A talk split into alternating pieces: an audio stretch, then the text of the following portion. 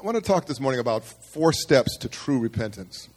Four steps to true repentance. And um, I, um, we're going to look at um, the 51st Psalm. I was thinking um, earlier today about the fact that we really, as, as Christians, we really need to allow God to cultivate within us a finely tuned conscience.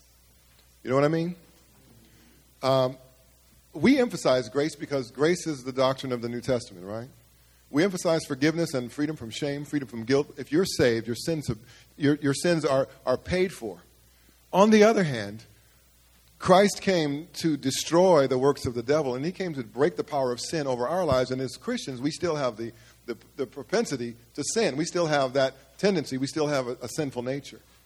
Sin unchecked in the life of the believer uh, is self it's destructive to us. It's corrosive to our souls. It distorts our thinking, our minds. It, it, it, breeds all kinds of deception and all kinds of, of confusion in our lives. And so we need a, a framework and a method uh, to deal with sin in our lives as believers so that we can walk in continual fellowship with the Lord and continual fellowship with, with Jesus, right? And we can do that without allowing sin to cloud our lives and to, to confuse our minds and to, and to block our progress in, in, in the faith. You know, can I get, can I get an amen from somebody? And so in, in, in Psalm 51st, oh, no, I'm sorry, Psalm 51, um, David is giving his cry of, of repentance to God. And, and, I think we know the story of David from the Bible. David was a man after God's own heart on one hand, but David uh, had some missteps. Uh, see how we call stuff, we, we like to put a nice label on David, David messed up and David sinned big time. David committed adultery with a woman named Bathsheba, uh, arranged to have her husband killed on the front line of battle, and David uh, was going on about his business and thought he was, was going to sho- shove it under the rug, and everything was cool, everything was good, right? And there was a man named Nathan, a prophet, who came to David with a with a carefully and, and, and, cleverly crafted story about a, a, a man and, and, a, and, a, lamb and that kind of thing, and and uh, David became really riled about the idea of somebody taking advantage of somebody else and stealing something that belonged to somebody else that was dear to them. But Nathan said to him, and in King James language, he said, Thou art the man. In other words, he confronted David with his sin. Nobody is beyond the judgment of God. Nobody is, is beyond accountability. No king, no president, nobody is beyond the, the accountability to righteousness. And David, the great king of Israel, in that moment, had to submit to the authority of that prophet, Nathan, who, who nailed him in that moment and said, You're the one. This is what you did, and you're wrong. And essentially, he knew he needed to repent. And I'm so glad for David, and I'm so glad for us that he had the, the, the, the presence of mind and the, the, the tenderness of heart to, to turn to God. And so David repents before God and deals with his sin. And that's what God calls upon us to do. We do make mistakes. We blow it, don't we? We sin. We fail. But you know what? There is not, that's not a, a, a that's not a one-way street that you walk down. There's this thing called repentance, the Greek word metanoia, and it, uh, re- repentance has to do uh, with not so much with emotion and feeling and that kind of thing, but repentance has a lot to do with a change of mind and, and a corresponding change of, of behavior and change of, of, of attitude and change of lifestyle. You see that you're wrong and you submit to God. You, you, you repent. You, you tell God, Lord, I'm sorry for my sin. But more than that, more than just saying you're sorry, the, the, the, most important thing is that you allow God to change your mind and to change your, your lifestyle, your behavior. And, and so in this 51st song, I want to give you, Psalm, I want to give you four things that I think are, are, are, are steps or keys to true repentance if we really want to walk right with God. I don't know about you, but I want, I want to live in right, I've been, I've been placed in right standing by the blood of Jesus, but I want to live in right fellowship and relationship with God every day. I want to, I want to know that in any moment of my life, if I need God, I don't have to feel like, wow, I really have a hard time praying because I know I'm not really in pocket right now. You know what I'm talking about?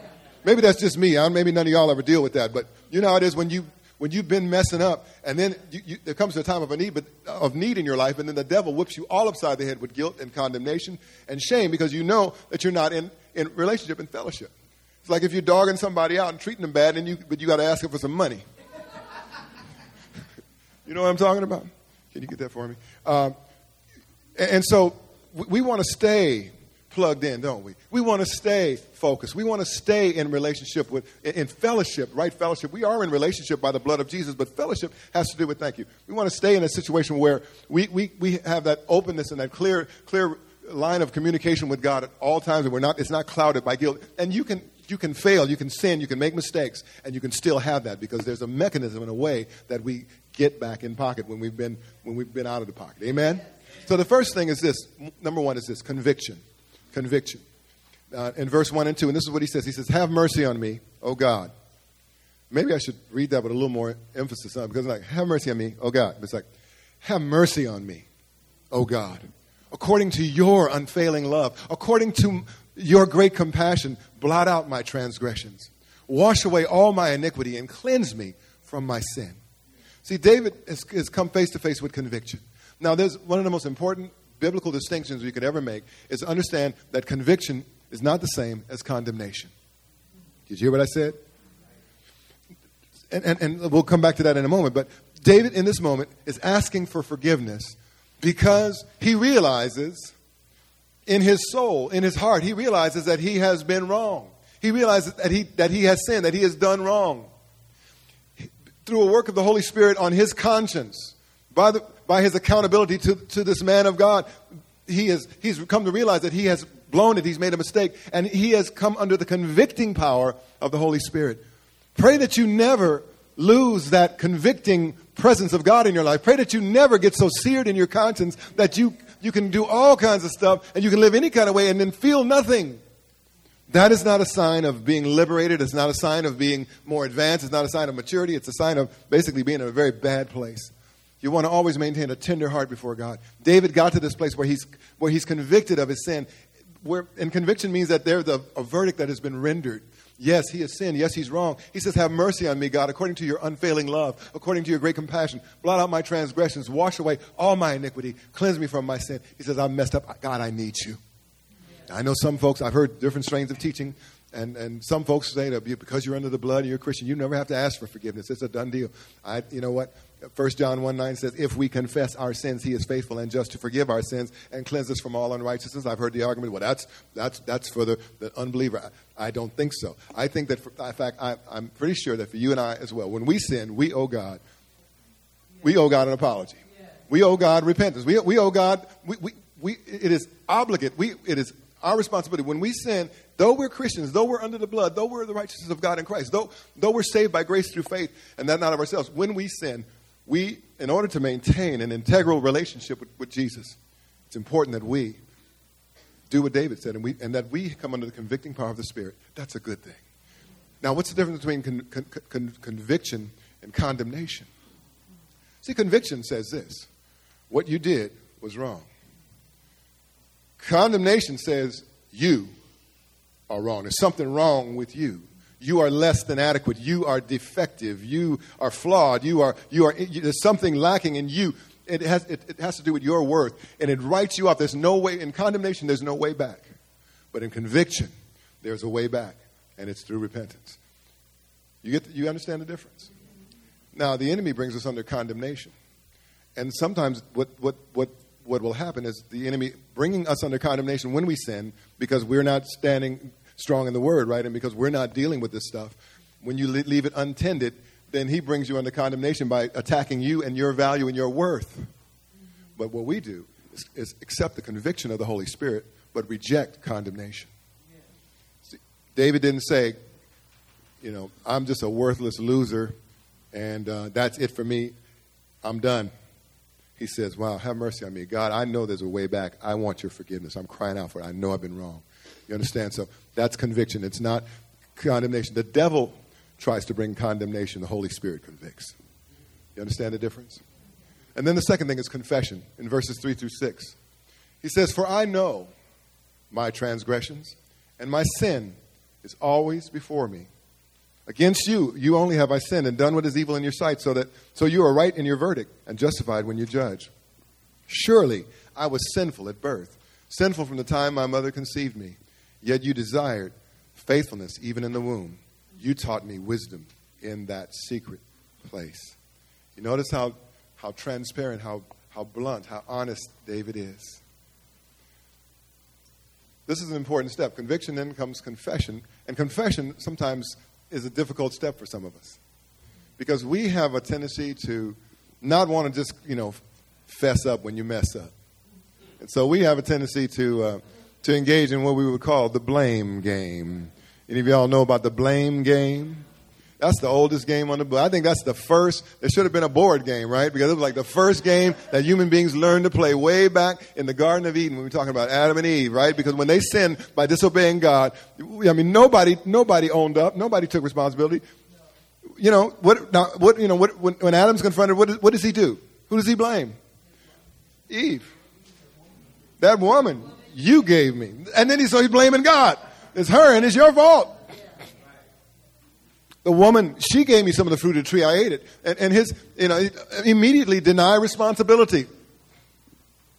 Sometimes there are reasons why we get into things and why we do certain things. There are reasons that, on one level of our understanding, might seem to justify certain course of action, but there's never an excuse for sin. And, ne- and when, you, when you're wrong, you're just wrong. Right. Amen?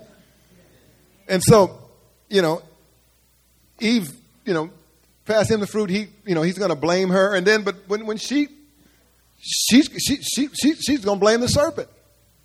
Everybody wants to blame something or somebody else. See, David, to his credit, David doesn't play the blame game. He doesn't, doesn't try to pass it. Well, you know, Lord, it's tough being king, and I was a little bored.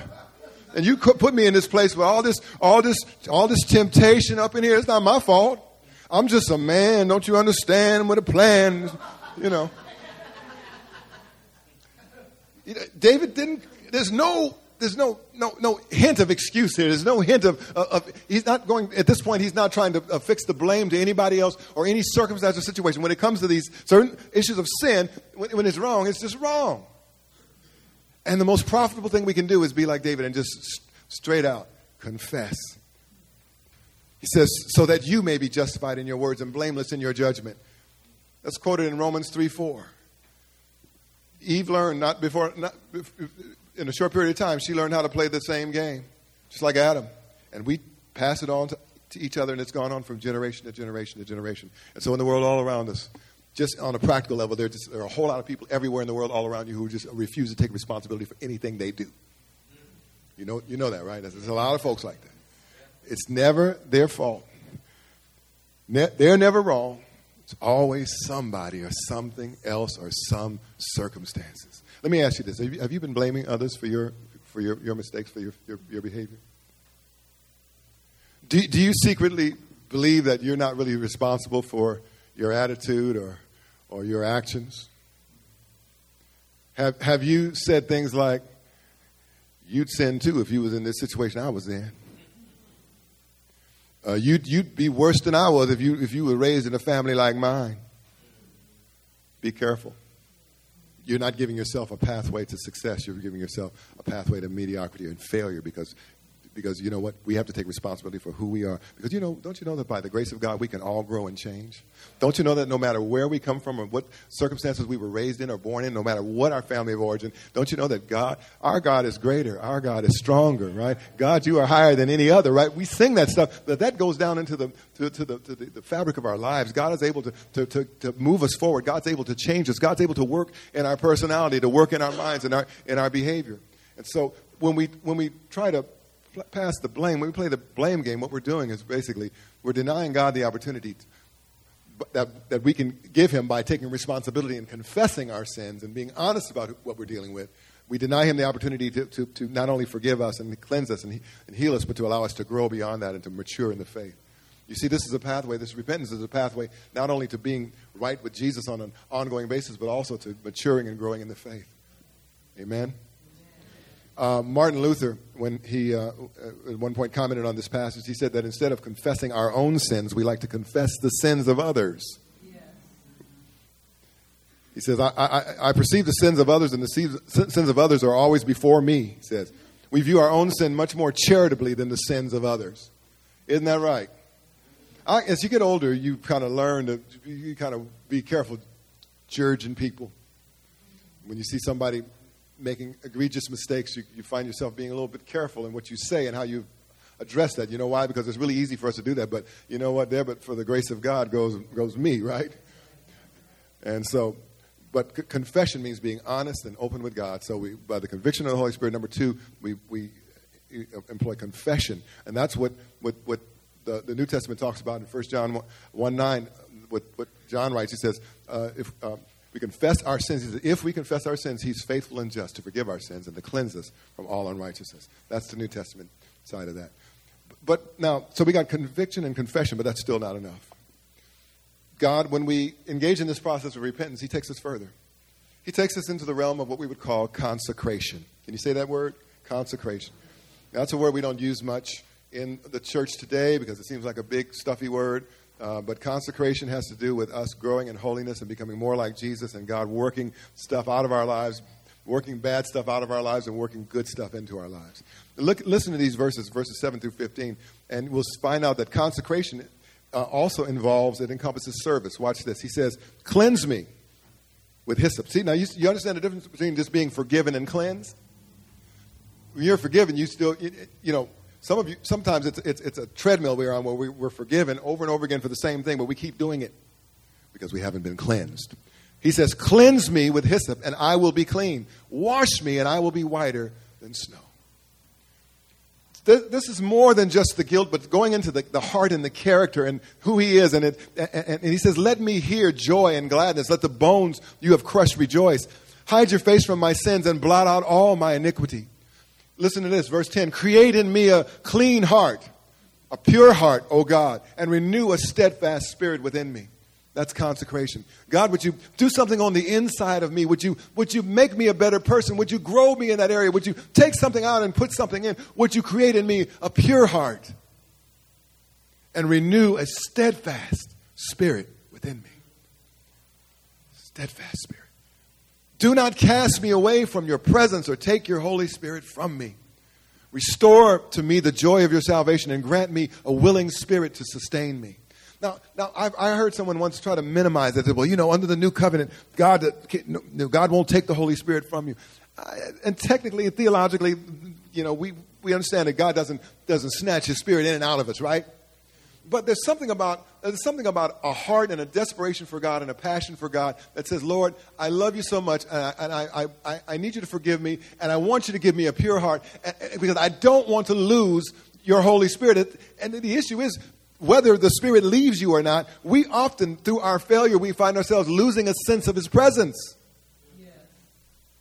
Losing the, the, the, the, sense that He's with us. And he, he says, listen, He says, He says, uh, restore to me the, He says, don't, don't cast me away from your presence. Don't take your Holy Spirit from me. Because, man, without the presence of God, without the Holy Spirit, we have nothing. Uh, but look at verse 13. This is where the consecration leads to service. He says, Then I will teach transgressors your ways. Well, you see, when God does something in you, when God does a work of, of, of healing and forgiveness and cleansing and consecration in your life, it, it, puts, it places within you something that you have to share with somebody else. This isn't just about you being right with God and having your act together, but it's about you being right with God and being empowered and enabled to, to help somebody else get it together as well. He says, Then I will teach transgressors your ways so that sinners will turn back to you. Because the more you allow God to get your life together, the more you yield yourself to God, the more you learn the art of repentance, and the more you walk in His grace, the greater blessing you'll be to everybody in the world around you. He says, Then I will teach transgressors your ways so that sinners will, t- will turn back to you. Deliver me from the guilt of bloodshed, O God. You are my, you are, you who are God and Savior, and my tongue will sing of your righteousness. Open my lips, Lord, and my mouth will declare your praise this consecration, this work that God is doing in his life is such that, that he, wants, he wants to be able to open his mouth and share it with somebody else. Consecration encompasses service. He says, Then will I teach. So, so we have conviction, we have confession, we have consecration. And then finally, and this, this, might, this is another word that we're not too familiar with these days, and the word is number four, is contrition contrition, C O N T R I T I O N. In verse 16 and 17, he says, you do, not, you do not delight in sacrifice, or I would bring it. You do not take pleasure in burnt offerings. My sacrifice, O God, is a broken spirit, a broken and contrite heart. You, God, will not despise. I think, I really do, that we often in contemporary society as Christians become much too casual with our sin. And those of you, if you're over, you know, the older you go in, the older you get in life, the more you sense that in the culture around you, things that were once shocking and, and hideous and shameful become more and more commonplace. And so the, the, the, the, boundaries are blurred and the lines are hard to find anymore. And, and as Christians, sometimes if we're not careful, we lose our sense of, of the holiness of God. I tell you I was going to talk about sin today. Yeah. But he says, you don't, you, you, you don't want sacrifice. That's not what it's about. I do it. He says, you don't take pleasure in burnt offerings. He says, he said, my sacrifice, oh God, is a broken spirit. You know, I think it was in the 70s when they said love means never having to say you're sorry. That was dumb. I wonder how many relationships that messed up. Right, right. You know? But sometimes we guys like we, we, get to this point where we, you know we, we don't think we think that contrition is, is is not useful, not necessary. But he's describing this this kind of realignment with the purposes, priorities, and holiness of God. He says, I, understand what you're looking for, God. I understand you're not looking for. And, and we could put it like this: God's not. He's really not. He's not really just concerned about your your your church service and your you know you're showing up and your your your, your tithes and offerings. He said that's, that has its place, right? The sacrifices have a place. He said, but what, what he's really looking for in you is something is something on the inside. There's something about being broken, and this doesn't mean this is a different kind of broken than you know like like when you're if your car is broke. Of course, it's a different kind of broke than when you are broke. But it's a different kind of broke, broke than just something that needs repair. But there's a brokenness on the inside when, when you just come to the end of yourself and you realize without God that you're nothing, that you can't do anything without Him, and you realize how desperately you need Him. And so, what God delights in, the psalmist is saying, is when people who mess up and people who sin and people who fall and people who struggle when they are broken before God when they're when they're when they're real about it when they're humble when they're when, when they're contrite he said God won't despise it it's something to, you know, asking the Spirit of, of God to, to grow us to a place where when we, when we mess up, there's something, there, there, there's, we feel pain. You, if I could walk up to any one of you with, um, with a steak knife and just punch you all up down your arm, feel that? You say, no, Wow, you're beyond pain. You're in a, that's beautiful. Take, take, take a cigarette lighter and just put it on you. You, you don't feel nothing. That's not health. Something wrong with you because you've had those nerves and those, those sensations of desire. What's supposed to happen? The ones I stick you with the steak knife, you're supposed to jump back because it hurts. And you don't want me to stick you no more with the steak knife. Once you, you know, if you, you, you know, you, you happen to be at your friend's house, they're having barbecue, and you lean on the barbecue grill, put your hand there, and it's like the, the proper response is be like, oh! Otherwise, you know, you're going to be there. Next thing, your, your hand's going to be on the plate somewhere. Spiritually speaking, we, there's supposed to be a, a, a, there's supposed to be something on the inside of us that feels it when we do that, when we do wrong, and I think we try too hard to quiet that without going the proper route of true repentance. Quieted by doing the right thing. Quieted by, quiet that thing by giving it to God. Quieted by confessing. Quieted by cons- allowing Him to consecrate you. Not by just, you know, tamping it down or it's like, you know, taking a lot of painkillers just to, uh, to attenuate the pain, but the disease is still there and it's killing you. Some things you don't want to take two aspirin and call the doctor in the morning. Because the pain is telling you something. And this kind of pain that, that the psalmist is talking about, is a kind of pain that says, God, I want to be right with you. He says, and when you have that kind of pain, God honors that and God will bless you because he loves people. He loves to see his people have that kind of sensitivity toward him. God really wants us more and more to begin to see sin like he sees it. And we don't. And it's important to God, it's so important that it's so severe that he sent his only son to die for the sins of humanity. And so, he describes this brokenness and contrition. And he says, God doesn't despise those who are truly broken over sin. What am I saying? Well, one thing I, what I see here is I, I, I want, I'm saying, God, help me regain anything I've lost with regard to a sensitivity to you. I want to be contrite. I, I want to know that brokenness in your presence, not the brokenness of dysfunction, not the brokenness of people having broken me down, not the brokenness of, of being, you know, beyond repair, but the kind of brokenness in the presence of God where, wow, I, f- I feel the pain of my sin. I understand it matters to you because you died to free me of it. You died to forgive it. You died to, to give me the power over it. And so I, am broken before you. And that, that, that, was, that was David. Now, does that mean that we wallow in our failure? No. Does that mean we, we, we, we fail or we, we you know, because sometimes you see Christians as this kind of false modesty, this kind of false nobility. Well, you know, I've sinned so bad. I know the Lord. No, I know there's no help for me. Uh, you know, just pray for me because I, you know, get over it. Don't wallow in it. Don't don't try to impress people with your with your false humility. Don't try to impress people with you know with your brokenness is between you and God. Is not for all of us to see. But we're not talking about wallowing in, in, in, in your sin, but we receive forgiveness. We accept the gift of cleansing. We accept this is, this is a process you go through and you get through it each time and, and you, you come out of it. He's not talking about wallowing in, in, in your failure and your sin and, and bringing everybody down with you. And so we come face to face with the seriousness of our sin, and then we allow Jesus to forgive us and to cleanse us and to move us on beyond that. Amen? Amen. I hope this is helpful to somebody other than myself. And so, in, in wrapping this up and, and tying it all together, first of all, um, this is one of the reasons why we need to cultivate regular times of prayer in our lives so that we can create a space where we can do this spiritual maintenance that we need to do, right? This is one, one of the reasons why it's important that we stay in fellowship with each other because we need the accountability that comes from Christian community. This is one of the reasons why we, we need to, to stay grounded in the Scripture, in the Word of God, why we need to stay in the Bible. We need to read it all the time. We need to internalize it. David said like this He said, Your word have I hidden in my heart that I might not sin against God. Psalm 119. And so, we, we want to create a space in our lives for spiritual maintenance, if you will. Repentance is this kind of spiritual maintenance. If you, if you, were, um, if you were Anglican and you, uh, you know, prayed the, the, daily offices, what they call. It. There's a certain way, there's certain, certain traditions. Christians pray with a set format, and they pray several times a day, and they, pray certain scriptures.